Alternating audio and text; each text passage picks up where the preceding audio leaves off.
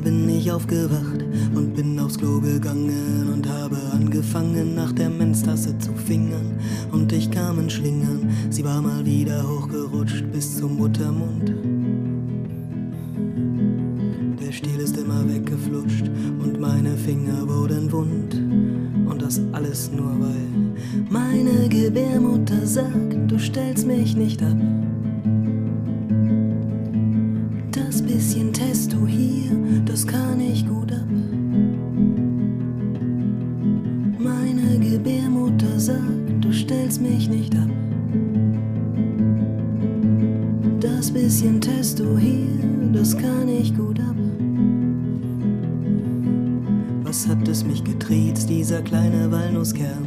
Die ersten 20 Jahre hatte ich sie gar nicht gern. Doch dann wurde es besser, wir hatten einen Vertrag.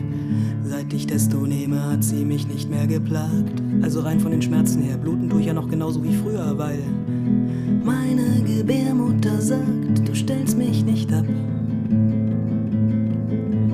Das bisschen Testo hier, das kann ich gut ab. Meine Gebärmutter sagt, du stellst mich nicht ab. Das bisschen Testo hier, das kann ich gut ab. Könnte ich sie töten mit Mez oder OP, doch ich seh's nicht ein, sie tut mir ja nicht weh. Jedes Jahr im Sommer fahr ich mit ihr zur Gün und solange die nix sagt, bleibt sie eben drin. Weil auch meine Gün kein Problem darin sieht, dass, naja, was wohl. Meine Gebärmutter sagt, du stellst mich nicht ab. Das bisschen Testo hier, das kann ich gut ab. Sagt, du stellst mich nicht ab.